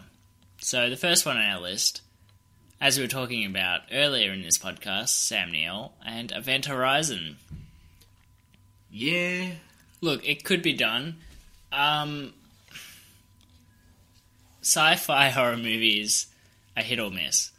I think there's always potential there with sci-fi horror. It just works because of the elements involved. The extraterrestrial stuff. Yeah, Event Horizon had some things going for it, which would be great redone. Um, having said that, as well, I think you could incorporate those same elements if you were to make a live-action Dead Space movie. Yes. I would prefer Dead Space. But Yeah, and if I were to take a creative approach, I would prefer a Dead Space movie as well. What else we got in your, your widow list? More on the list, Buffy the TV series, another Josh Whedon TV series. Um, awesome show. Never really got into it. I watched it when I was a kid, and then Why once did it you left watch it as you were Australia, a kid, Ian? because it was so good, Oh, yeah, just okay. quality. Oh, Nothing at all to do with good-looking women. But I rewatched it again when I was in Year Twelve. A terrible decision because it meant that I got absolutely no study done whatsoever. but I rewatched the entire series, and it was great. was it? It was really good. And as a remake, I think it could be done I like the really spin-off well version. as well. I liked Angel, Angel was never as good as Buffy, though. but it was alright. It was never as good as It Buffy. was alright. It had bones. And a reason that I think that a Buffy remake TV series could be done well. it was originally a movie. It was originally a movie, which wasn't that great, in my opinion, but some people did love it. Mm-hmm. But the evidence that I will use to say that a Buffy TV series can be done well Yes. is actually a TV series that I'm watching at the moment, Jessica Jones. So you think having like a dark, grungy film? I think Like that it. is evidence. The amount of people who are watching that or watched the first season, There is only one season, just yeah, yeah. Jones. only one series, um, shows that people are willing to watch these kinds of dark, gritty TV shows. Hmm. And it's got a similar kind of aspect in that it does have that dark, gritty element, but it also has some comedic bits thrown in every now and then and, and tells a good, interesting story. It's just very similar in the feel, atmosphere, and overall quality to a Buffy TV series. Okay. And that's why I think it can it can be done. It can be done. Okay. What else you got in your widow list? Uh, we've got Blade. Skip. Yeah, Yep. yeah. Uh, Firefly. Gone through that. Yeah. The Godfather. Don't hate us. Well, I hate him. Don't hate me. I told you not to put it on here. People, we're going to get. Did I a- put the Godfather on the list? Yes, you did. All right. Um, but Oh, Sorry to our listeners that I got it wrong. look, The Godfather. It could be done. It could be done. Don't get me wrong. But We have the technology. yeah, it just has a lot of love behind it that you're fighting to compete with. If you were, if a remake was going to be done, it would have to be done with some very heavy hitting uh, action cast and an amazing director. So, yeah, as soon as you make a Godfather, maybe sequel or reboot, yeah, that's a lot to compete against. Put it that way. Widow list. Next on the list, Jaws. Speaking of Shark Week, Hmm. I am unconvinced that this can be done after watching The Shallows, uh, but you really like The Shallows. Well, I liked it. I will probably buy it. It- I won't buy it straight away, but I will buy it, and then I will hand it to people saying, "Watch this. There's Yeah. some great um, camera shots in this." So you think Jaws can be done? Look, it, I think if you'd you- be if more you- willing. I think it more chance of it working if it was actually a TV series. At the moment, with the with yeah, yeah, with okay. the way the way that TV is so popular at the moment and everything. but that's the thing, though. Look, if they turn it into a TV with a with a movie, you get an ending. Yeah, With a exactly. TV series, you don't really. Exactly. You would have to take the same element as the original movie and having a team of people going out to hunt this thing. Yes. Um, and you'd have to know that you were on maybe a mini series more than anything, maybe a one season kind of thing because Like you a need Stranger to have Things. yeah, yeah, where you have an ending at the end of it because let's Yeah. be honest, you can't have a shark movie and not have the ending. Yes. So yes, that's that on your widow list. Next on the list, The Matrix. Did you know? Oh, here we go. No, I did. I do it every time you say that line. What do you say? Go on. My mum helped film that film. Yeah, there you go. Yeah. Did she though? yeah. Helped film. it. Hel- helps with the ladies, hook, line, and sinker. Oh yeah. Uh, we asked Mum as well, saying, uh, me and my brother, were like, Mum, why didn't you get Keanu Reeves' autograph? She goes, I don't want that ugly fuck's autograph. My Wow. mum's response. Wow. Shun your mother. Mm. Shun. You can do that. But either way, The Matrix can it be done as a remake? I, Well, I reckon TV series for that. yeah, TV series for that could work as well. A Netflix grungy TV series. Yeah, I think The Matrix. But if they do it in modern times, like how do they get out of the Matrix? Because there's no paid fo- pay, pay fans around, so they They'd have to find another the way. Snapchat filter quickly Snapchat out of here. or, or take a take a photo of their food or something like that, Yeah, quickly beautify. or VR helmets. That's how they get out. Oh, they put a VR VR, helmet yeah. on, they're gone. Yeah, I think that in, and or Inception could be done as a TV series. I know you don't like Inception, but fucking deal with it. All right, it was good. You're the you're the one man on that little island. You know what? The rent's cheap. I don't have to share. Yeah, look, Matrix. I think it could be done with our modern graphics and everything. It has an amazing world and a great story to tell. Mm. Um, I think it would probably need to take a whole new approach and probably not follow Neo. I- but I would- still have those elements there. I would like to see because look, The Matrix is based in the nineties um, to early two thousands in relation to the events that unfold in the film series. Yeah. I would like to see these people who are free on the outside going back into the Matrix. What they were doing in say the sixties. That would be cool. Be interesting, That would be a cool way of doing it. but mm, It's like a sixties version of it. yeah, how do you do that though when it's supposed to be like Because you, get- you like, because yeah, you've, you've got the time era sort of thing. So like, your, your movies are your your cyberpunky sort of look to them with the coats and stuff. But then you can have like the the sort of a James Bond sort of feel or vibe to it, and that way you've s- you're not going too how does far. that with work with the technology because it's about like essentially Skynet. Yeah, well, you've got the Skynet part there, but in the Matrix at Okay, that so time in The Matrix. is like the seventies or the sixties or something. okay, That's what I'm meaning. Be not, interesting, not in the, yeah. Hmm. Not, yeah. The, the the real world is it's is Hmm. Is it- still a couple of years behind us. Yeah. Yeah. Um, but like the Matrix timeline is the 70s or 80s or something. It'd be interesting. That's that would be something cool. be interesting. Because then to that see, way yeah. you don't have an issue with technology, like because there's no payphones around anymore, but there probably was in the 70s and 80s. So that's Good work. That's what that's my Yeah. suggestion. I mean, there are definitely options there. The Matrix, look, it has a great story, it has a great world. It'd be a shame to never have anything more Matrix related in the world. They're great movies. I'd Very hate to good see it die and nothing ever happen again. Yeah. Well, well, the first one's still the best. Yeah, well, by a mile. Uh, next on the list, one of your picks, so you can justify this one Die Hard. Look, get rid of the fucking sequels that they're doing now.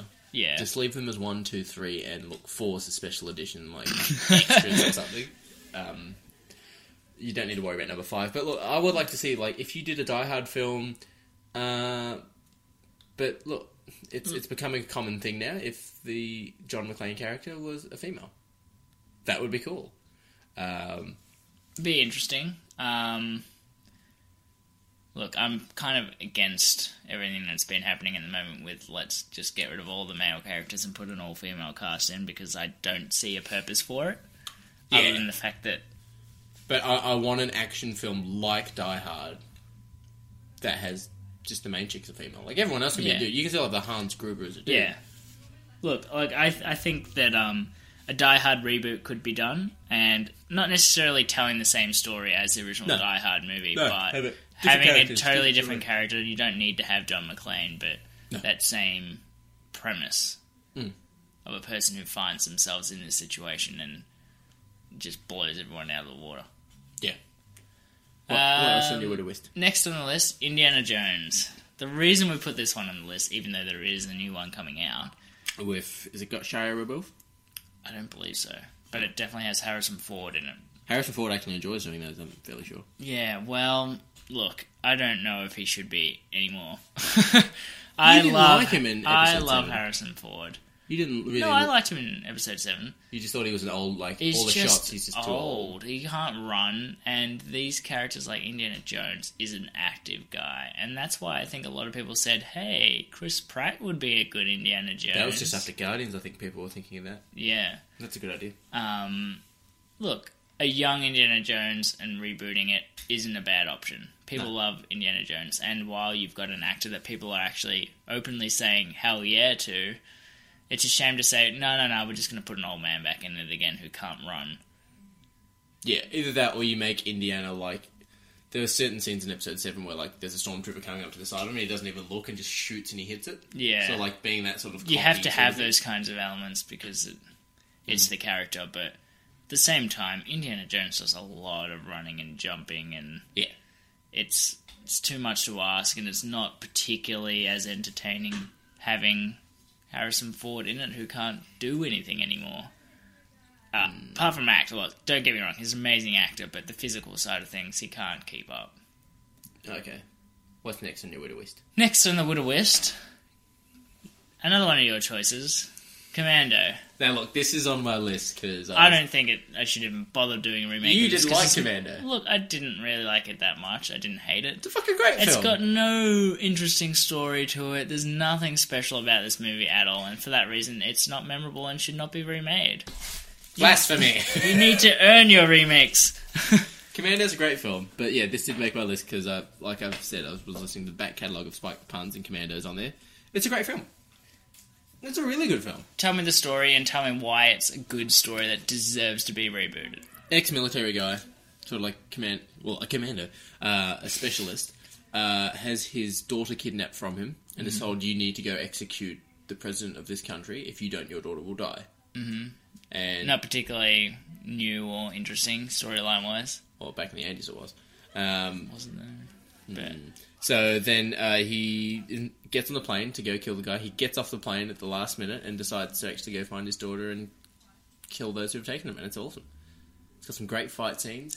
it's got great action in it, but action isn't a reason to reboot something because you're not going to do a shot for shot remake. So the action is going to be totally you, different. don't need to do, say, a shot for shot remake, but The action's going to be totally different if you reboot it, though. So you're relying on the story and the premise of the movie to be enough to justify a reboot.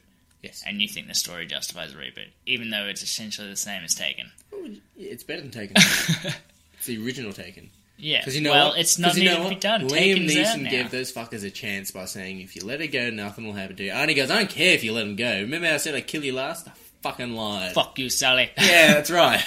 yeah. So I not- just, I just don't think it's worth a reboot. but how well did Taken do? And Taken is, like you said, the same premise. Yeah, it did really well because of Liam Neeson. Who are you going to have in Commando? I don't know. Exactly. Chris Pratt. Chris Pratt. Chris Pratt. No. Totally different kind of character. Anyway, after your that on your widow list. Uh, Dirty Harry. So we spoke about this, Yes, and we both agree it needs to be done. So do it. I, I still think the original hold up. You got the Great Escape Yeah. on there twice. the Great Escape again. Oh, 'cause concerned on your last one. the Fugitive. The fugitive. Yeah. The fugitive, not the fugitive. Fugitive. The Fugitive. You're adding a T in there. Fugitive. There is a T in it. In the fugitive. Yes. Fugitive. No, you're saying fugitive. No, fugitive. Fugitive. Fugitive. That's what I'm saying. Couscous. It's fugitive. Fugitive. You say it. fugitive. Is that different to what I'm saying? I don't believe you. Either way, look, this movie actually has, I think, a really interesting plot. Go through the plot. So the plot Besides of the having movie, the janitor from Scrubs. another, yeah, wow, Yeah. Woo. another Harrison Ford movie. Where's my frame? Yeah, well, a man is framed for the murder for the murder of his merger, The merger of two companies. merger of two companies, for the murder of his family. I think it's his whole family, or is it just his wife? I've forgotten now. Either way, he's framed for the murder of someone in his family, um, and he's arrested and found guilty in court. okay. There is a kerfuffle of some kinds, and he manages to escape and becomes a fugitive. with Tommy Lee Jones on the helm of chasing him. It's an interesting story because it's kind of got not just the action element, but also the element of him trying to prove his non guilt. So it's got a little bit of a um, detective side to it where he's gathering this evidence and finding out what actually happened. This, s- uh, this, the, look. It sounds like a good film, but as soon as you said gets framed for uh, murder, but he didn't actually murder, it reminds me of that film film with uh, Tommy Lee Jones and I think it's Double Jeopardy. Did you ever see Double Jeopardy? No, I didn't. It's, uh, Was that before or after it? Either way, it's not as good. Everyone knows the fugitive. yeah, but you don't know. He jumps out a waterfall. Ian. Oh yeah, The Fugitive is actually a big film. As soon as you type in Tommy Lee Jones, The Fugitive. See, fucking told you can't. I can't. I'm fairly sure it's Double Jeopardy, and it's got yeah, it that, sounds like I know the name, It's got that actress in it. It's gonna drive me fucking nuts. but I don't remember what it's about, so I don't really care. Ashley Judd, woman framed for her husband's mur- murder, suspects she's still alive. She's been framed for a crime she hasn't committed, and her husband's actually alive. Oh, well, it's a bit different. This is about a guy proving his non-guilt and finding out who actually did it. So it has some action elements, but it's more so the the point of you know finding out what actually happened and done in modern times. I think there's it c- has the potential to actually be written really well in gathering that evidence and working in the shadows while being chased. I think it could possibly even be done better than it was. Possibly. Possibly. From a storyline point of view only. Hmm. hmm. Don't ask me who would play it or who would direct it or anything, but I'm Chris just Pratt saying. as Harrison Ford. just Chris Pratt. just put Chris Pratt and everything. It's all good. But look, I just think there's uh, potential there. Speaking of Chris Pratt, so I don't think there's any others on our list, is there? Hmm. No. No. I think we might move into our anticipated movie review: Yeah. The Hateful Eight, Fucking hate you. The Ridiculous Six, The Stubborn Nine? He could have named another Western film, like The Good, the Bad, and the Ugly, or The Unforgiven, or Fistful of Dollars, or something, but you, no. You're neither good, but you're definitely bad enough. Django Unchained. And just like that, we're going to go ahead and move into our review for this week, and that is The Magnificent Seven.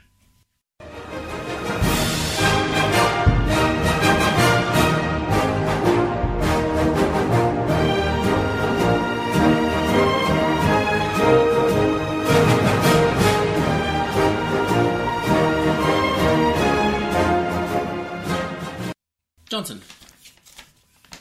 What did we see this week? We just said it. I know. Um, And you probably just heard a trailer. yep. Uh, so, I like it. Every time we've, we haven't done a movie review, I don't think, since The Shallows.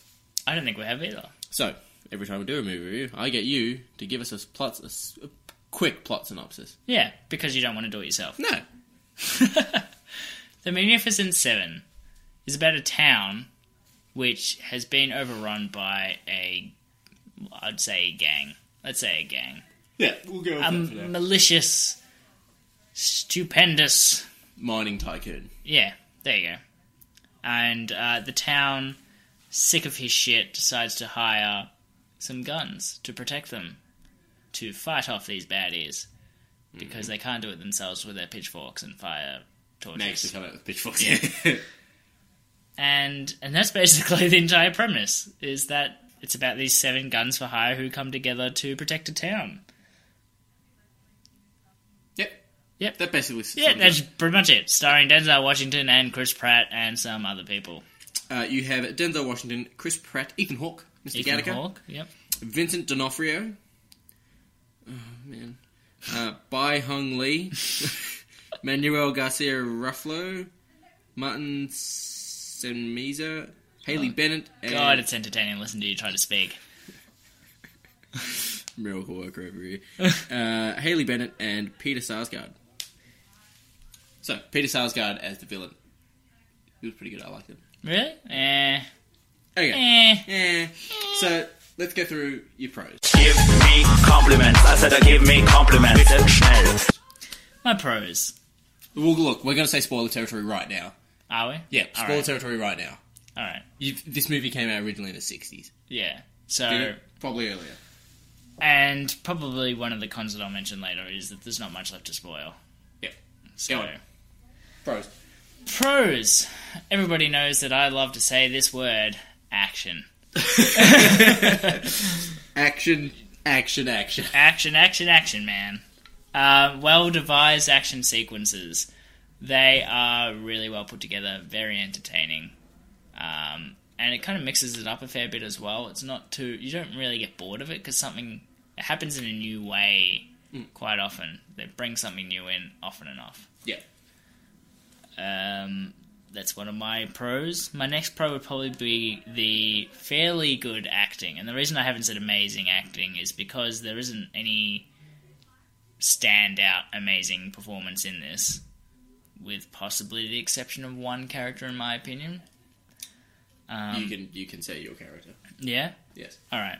My standout character from this film isn't Chris Pratt. Of course it's not. It's not Denzel Washington. Of course it's not. No. It's your mate Gattaca. Ethan Hawke as Goodnight. Yeah.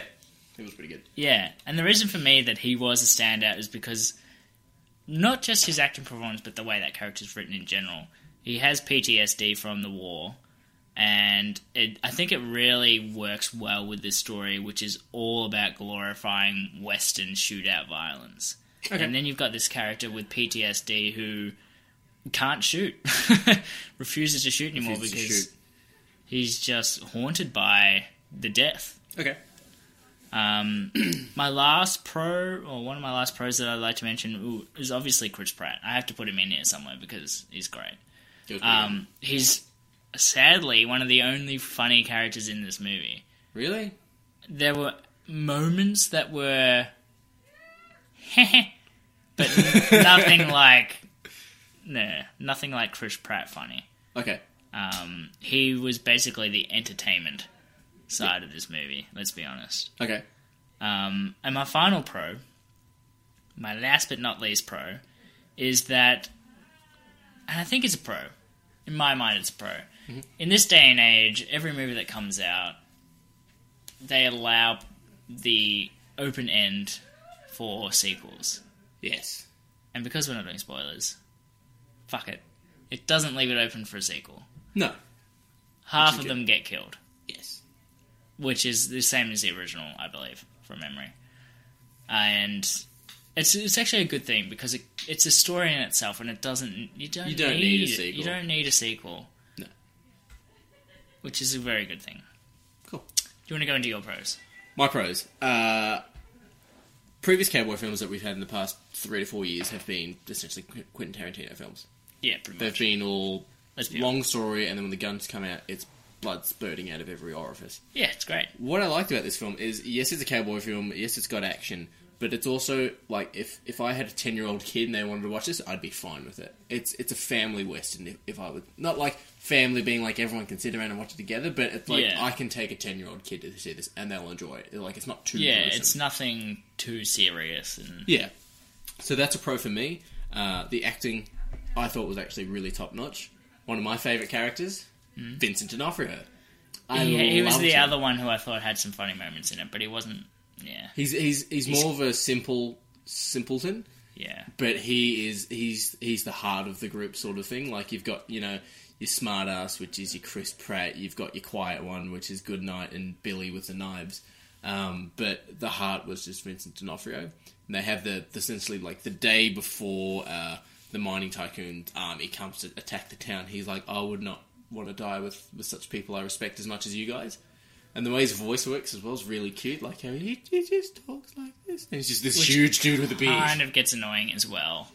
I thought it saying was awesome. that. I thought it was really interesting choice, and I, I quite liked it. And it made him have some really funny moments. The 'cause he's introduction to his brutal. character was great. It's like, yeah, we've killed him. He's his rival, and then you just see him come running down the mountain with a fucking tomahawk in his hand, beating the shit out of him. So look, I thought he was cool. Um, the action, yeah, it was great. Um, I liked how there was no, there wasn't a character of like you know, there's a female lead. There's no sexual tension, or they're gonna get together at the end of the film sort of thing. I Oh, found you don't think there was between her and Chris Pratt? no.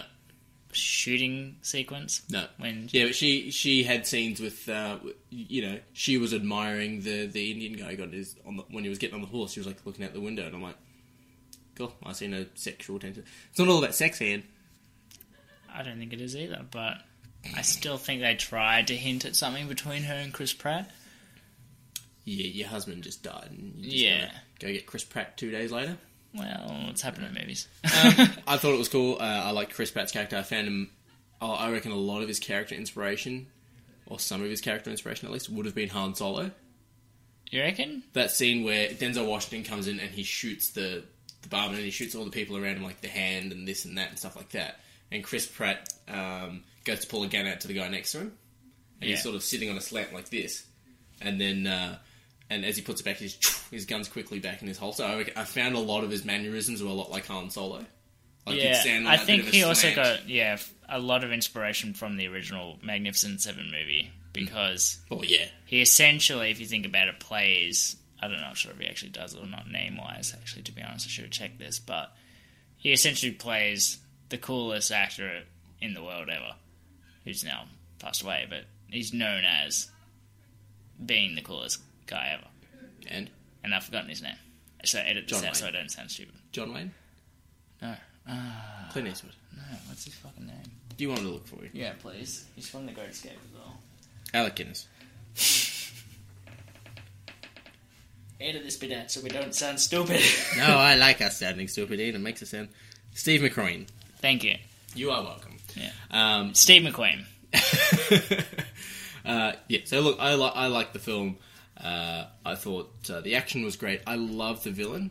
Um, when you first introduced to uh, to the villain, I'm like, is that the bad? Is that the is that the actor who plays the bad guy in Green Lantern? I'm like, I like him as an actor, but he was horrible in the Green Lantern film. And in this, he was like, you can't like him. He was really, really good. Especially the ending, I thought was really good with uh, his characters. I didn't think Any? he was anything special, I liked him. but each their own. Uh, yeah. Ethan Hawke did awesome. Vincent D'Onofrio loved him. Chris Pratt was Chris Pratt. Yeah. Denzel Washington was pretty good. I didn't mind him actually. Denzel And- Washington, eh. He was, and- he was only okay to me, but The scene where they first walk into town, there's 22 guys and they take them all out and they're all fine. that was a great scene. That was fucking awesome. yeah. So yeah, look, that's my that's my pros. You can you can go into your cons now if you like. Ready for cons? Yes. Disappointed! Are you sure you're ready for this, Shelley? Go on. my main point about this film in terms of cons is little risk, little reward. Okay. Little Because Wayne. this film just didn't take any risk, it had no origina- originality to it. It didn't try to add its own flavor to it. Okay. Um, it didn't try to be creative in terms of the scripting and or cinematography. Okay. So it was just bland. It could have been they could have easily changed the story slightly, but still keeping the same premise because Magnificent Seven isn't about where it's set. It's not about anything other than the Do you fact think that it could have been like modern day Magnificent Seven? didn't have to be modern day, but they could have done something original to it. They could have done winter instead of having it in a desert in a town that there's nothing special about it at all. There's nothing Oh, okay. there's nothing particularly stand out about it. They've basically copy pasted the script. Copy pasta. copy pasta. Okay. What else? is Um, there? particularly the cinematography as well. I can't think of a moment in that where I've gone, oh, that was really cool cinematography. It was just stock standard shots. They weren't by any means bad. They, they weren't bad, no. but there was nothing in it where I went, oh, yeah, that was a really cool shot. That was really creative of them no. kind okay. of just went, we're making Magnificent Seven, we're gonna make it a modern action, and nothing else original to it. Okay. Yep. Okay. I can't think of any shots or anything that. that yeah, sort of- exactly. Particularly, you know, like you said before, with all the westerns that have come out recently, they've been Quentin Tarantino, so they're all about cinematography essentially, Yeah. and that's what you're competing against. yeah. That's what people are going to automatically compare it to. So try to be good. Okay. Um, Mm-hmm. another con I have. Tell me if I'm wrong here.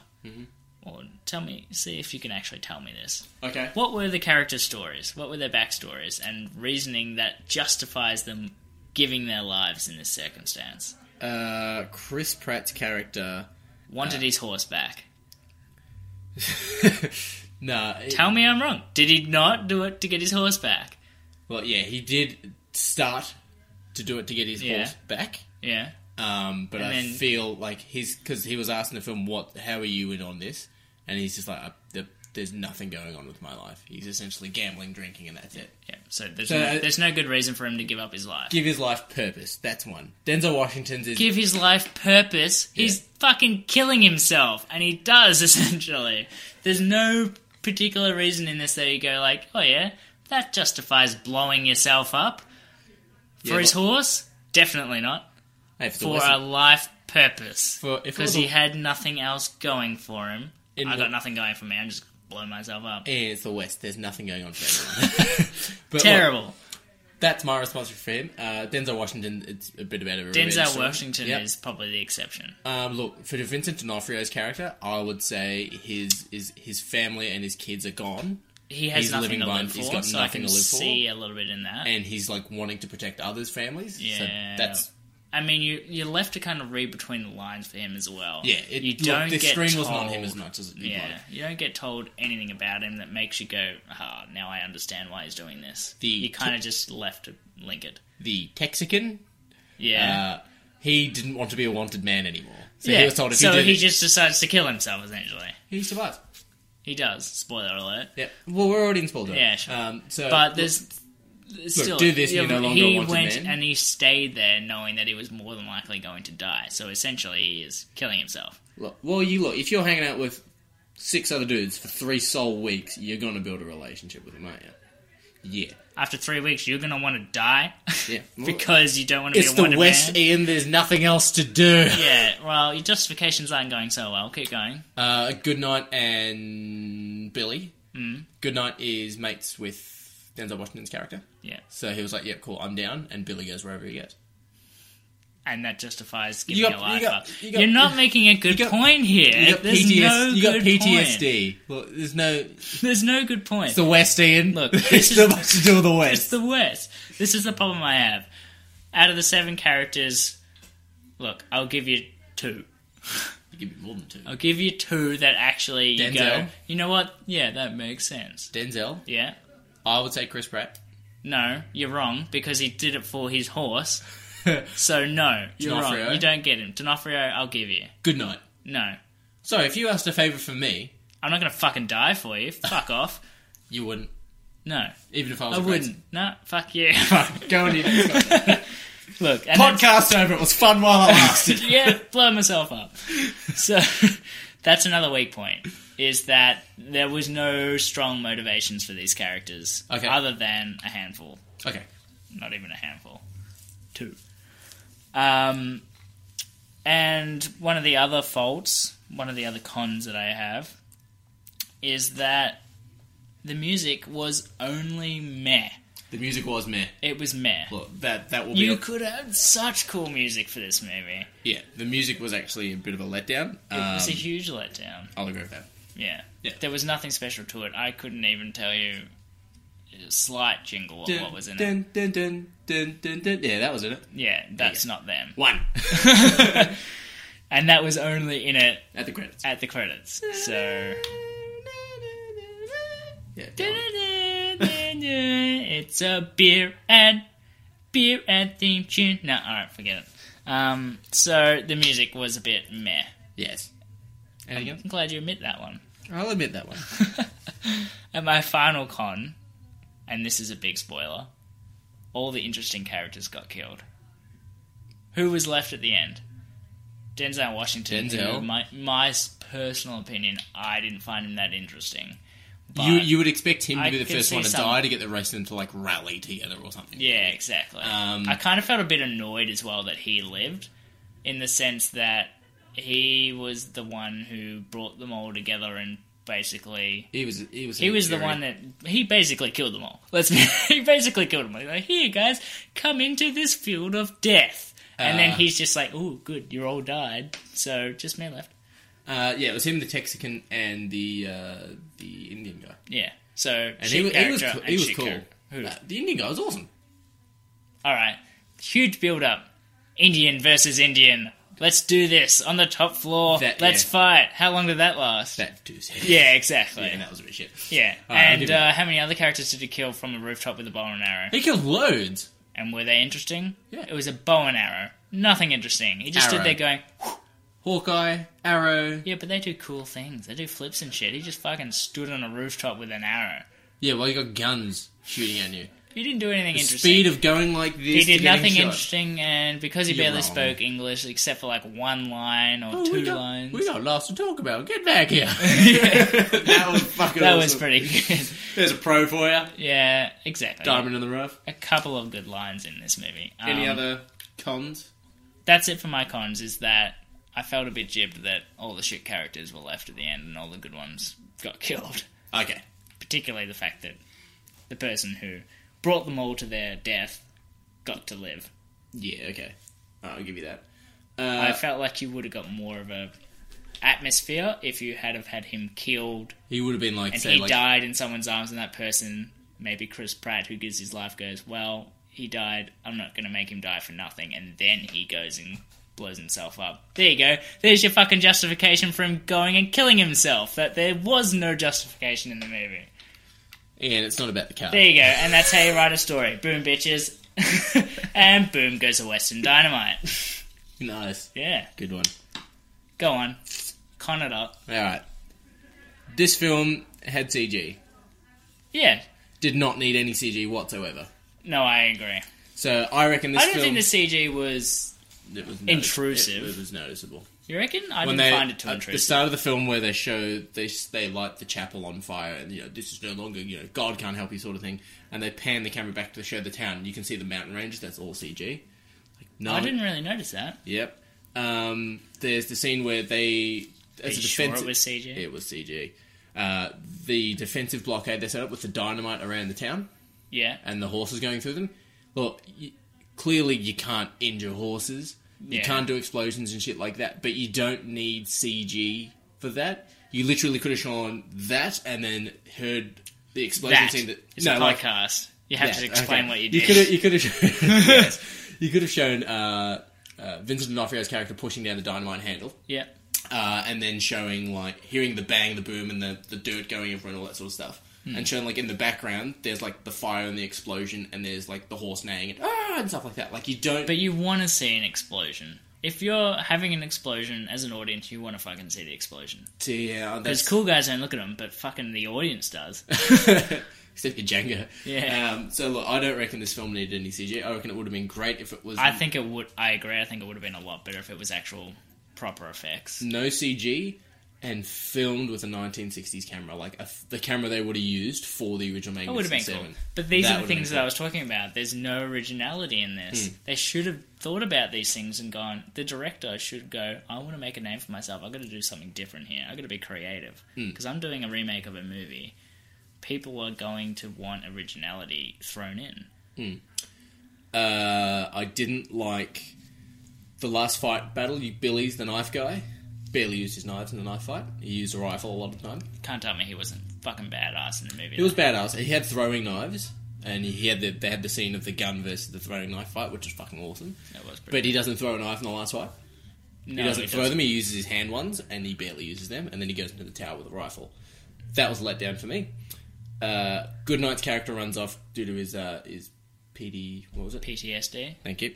Um, so he runs off and he comes back, and he sort of Yeah. saves people. He's the sniper. Hmm. He's known for being the sniper.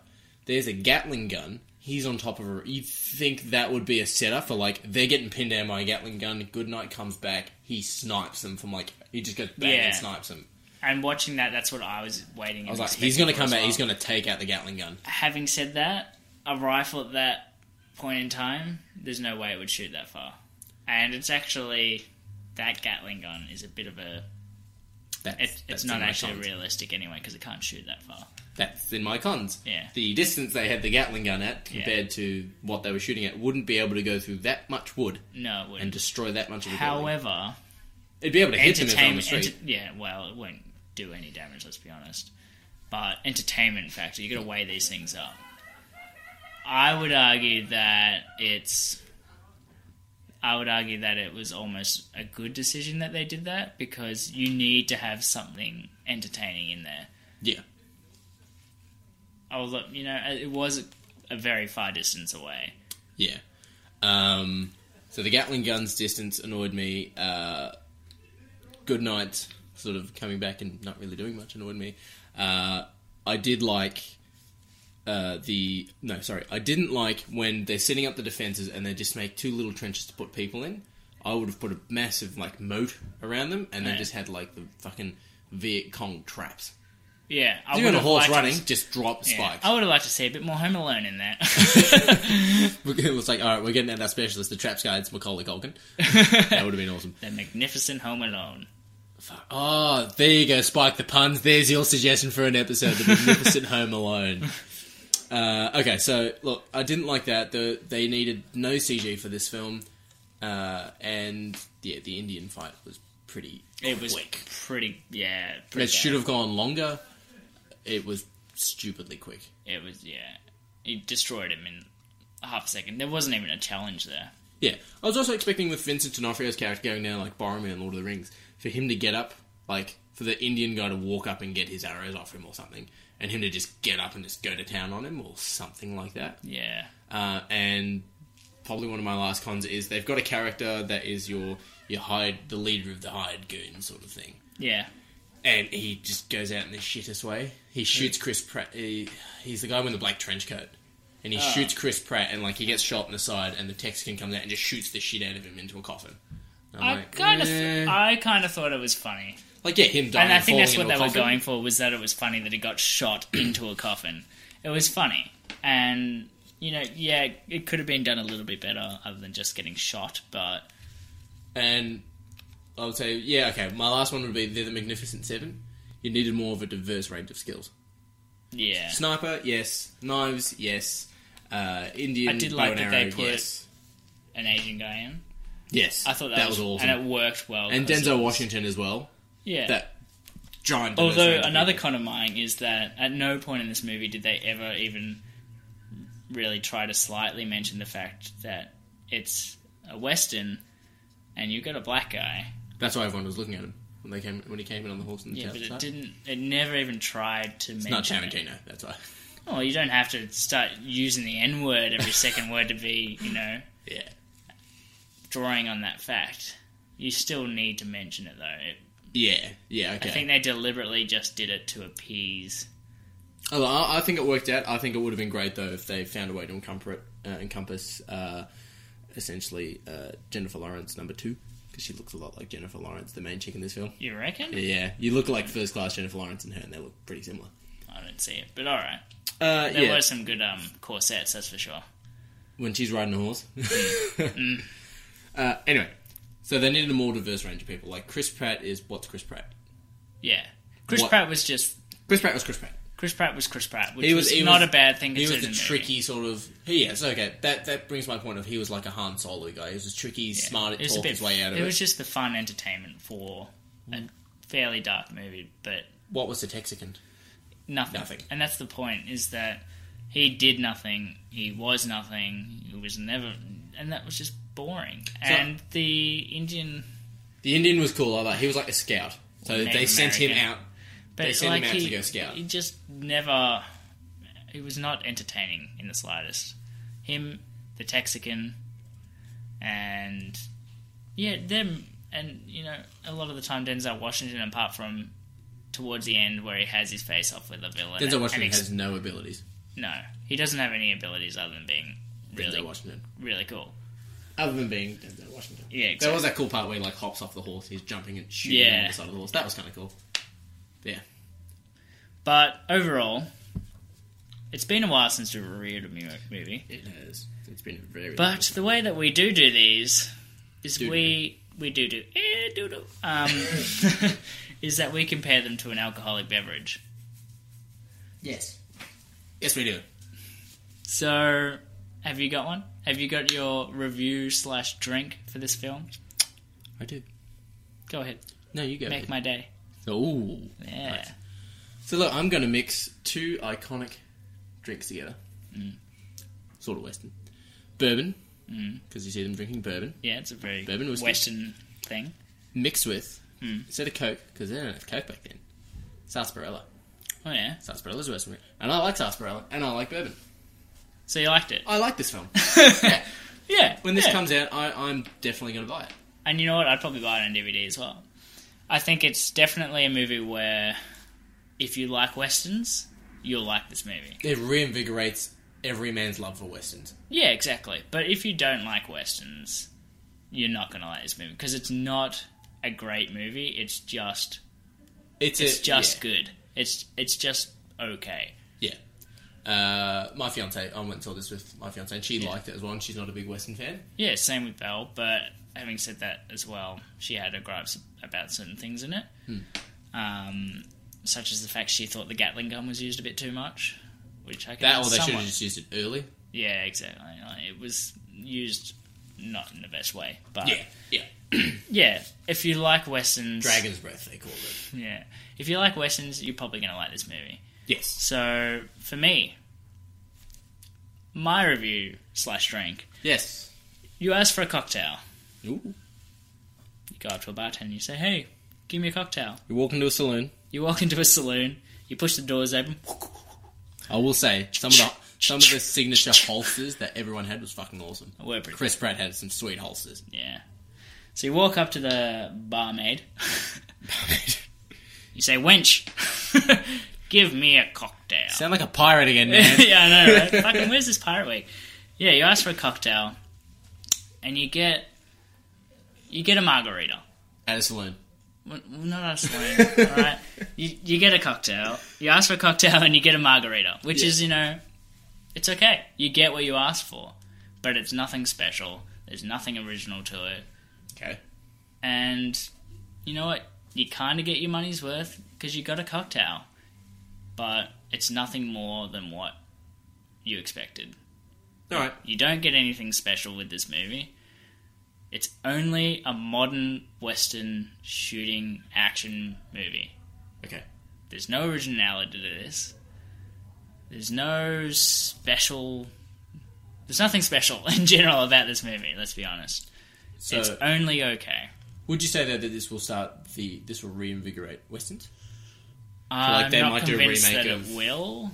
They might do a remake of Good, Bad, and Ugly or something like that. I'm not convinced that it will reinvigorate westerns. Um, I would, I you know what? I hope it does because I enjoyed it. Mm-hmm. Um, but I'm not convinced that everybody loved this movie enough. Unless you really love westerns, which you know it's coming back in and slightly with this. It's it's not. It's not an amazing piece of cinematography. It's not going to stick with you forever, and it's not something that in 20 years' time you're going to be like, I fucking loved that movie when I was a kid. It's only okay. Okay. Yeah. But yeah, that just about wraps up our. My my last question to you, and I thought of this. I thought of this while I was actually in the movie Yeah. to do with the Magnificent Seven. If you, th- who would you think if you had to play an actor in the Magnificent Seven film? Like if you were a character, who do you reckon you'd be? Chris Pratt. Yeah. So, Why? Why would you say? no, I'm no, no, Chris no. It's Pratt? like, it's like it, it, it- what this movie did. It reminded me of like it's an old school action film, but it's like you know when you're a kid in primary school, they used, you could you see like preps or you know kindergarten kids running around being like, let's play this, let's play Star Wars. I'll be Obi Wan, you be like I can see a heap of kids like you know playing this with cap guns and shit like Yeah. that. So like that guy's this person, that guy. So it's like, who do you think you would play? And then who do you think I would think you would play? You would be Chris Pratt, you fucking prick. Yeah, I would be. Yeah. Yeah. Just because I'm a smart ass. Just 'cause- no, I'm a yeah, 'cause- smart ass. 'cause I've like- always been called a smart Yeah, ass. it's essentially when they have the lines of like, um, "Tell them that you've been killed by uh, the world's greatest lover," and I'm like, "That's fucking Ian." Yeah. or when he shoots a guy's ear off. Yeah, Yeah. I'd probably do that. Yeah, I'm gonna Uh, show the disappearing ear. Which character do you think that you would be? Look, I think there's either two characters I would be. Yeah. I'd either be Vincent D'Onofrio's character because Or- I'm bald with a beard Yeah. and I'm fairly big. I'm not a fairly big guy, but compared to me and you, I'm a bigger guy. Um, or I'd be Goodnight You reckon you'd be good night? Because Goodnight was like he I was don't he know if was he's good looking enough to be. a he good was the knight. sophisticated one of the group though. Like Chris Pratt was a smartass, and then like Chris Pratt couldn't understand what Goodnight was saying because he was saying like multiple syllable words, and he's like, "What's a syllable?" yeah. But like he was like he was sh- stress sharp. He had his rifle. He'd always you know. Hmm. and that's what you think you are. Hmm. You're not. You're Vincent D'Onofrio. you think you're eloquent and everything, but you're just a scraggly guy with a huge beard. yeah. Well, look, I am. But it was a really good movie.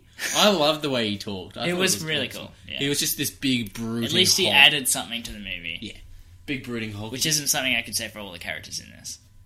yeah. He was So- a good character. I was quite sad when he died. Yeah, Tugged on the heartstrings. yeah. At least he had a good death. Boromir. Boromir, essentially. Yeah. Yeah. All right. Well, that just about wraps it. Wraps Wraps up our week. Yeah, I was going to pull a, a cowboy accent, but then I just realised no, it's like it's fine. redneck. Redneck. we going about wrap up. Uh, huh? Yeah, No. You gotta wrap up our magnificent. What, sound. what's your name? Eastwood. Clint Eastwood. Uh, all right, stuff. so that just about wraps up our our week. Reboot week. Reboot. Does That was boot. episode nine. Ian, next episode, double digits. double digits. No pressure. No, Better be a good one. So I'll leave that one to you. you want me to think of next week's theme? Yeah, All yeah. Theme, right, the uh, theme of Shay this can next just week. tweet at me for next week's. We believe in you, but if you're out there anyway, why don't you share the love? Give us a like. Give us a like on Facebook, Yep. a, subs- a like, a follow on Twitter. Yeah. Follow. We got an Instagram. Mm. A subscribe on the YouTube. Subscribe on the YouTube. a subscribe on the podcasting apps, and we'd also love to see some reviews. If you got Yeah. reviews for us, look one being awful. If you don't like us, let us know why you don't like us. If you love us, let us know why you love us. Mm. And coming up soon, we've got AMX, AMC, sorry, Expo uh, coming up in Melbourne, so we will be attending that, We will. We'll be walking around in shaken, not nerd shirts. hopefully. If you would like to come up and say hi, by all means. If you'd like to come Yeah. up and punch you in the face, we'll make sure his hands are held behind his back. Yeah. Yeah, go ahead. Yeah. the things you do for listeners. but please share the love. Tell everyone how awesome and that we try to be. Try to be. Try to be. Try to be. so, Ian, I ask you this pretty much every week. What's your Twitter handle? yep. I Johnson. I Johnson ninety two on the Twitter. You are getting more followers. I went onto your thing the other day. I'm like, Yeah. he's getting more followers. yeah, people actually like me. That's new for me. Yeah. Yeah, that's what happened. Uh, and I am Doody Dutram. You can find us on Twitter, Facebook, Instagram. That's D U D I. D U D I. Yeah. Doody. Doody. Doody doody doody doody. Pronounce it Duddy if you want. Bit of a dud, Mm, You aren't you? can't. uh, yeah, so I'd also like to thank yet again Tom Cummins for His amazing designs. graphic design work we that should he's have done an- for us. We should have some new designs up soon for our Facebooks and Yeah, podcasting apps. fingers crossed.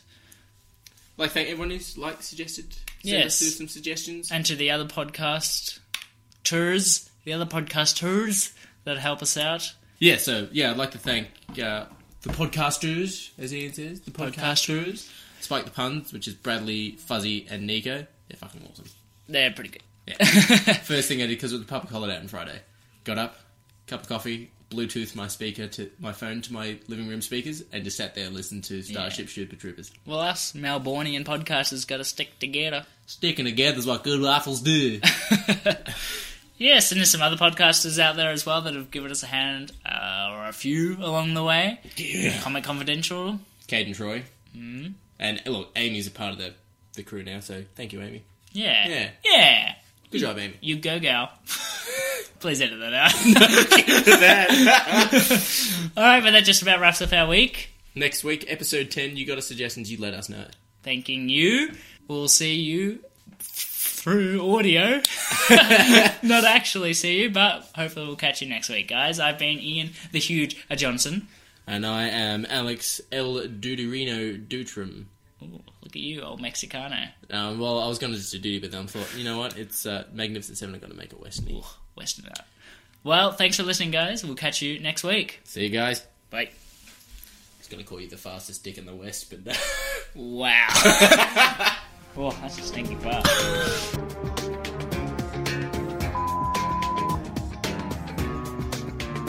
Wait. Three measures of Gordon's, one of vodka, half a measure of quinoa lily. Shake it over rice and then add a thin slice of lemon. Shaken and stirred. Do I look like I give a damn?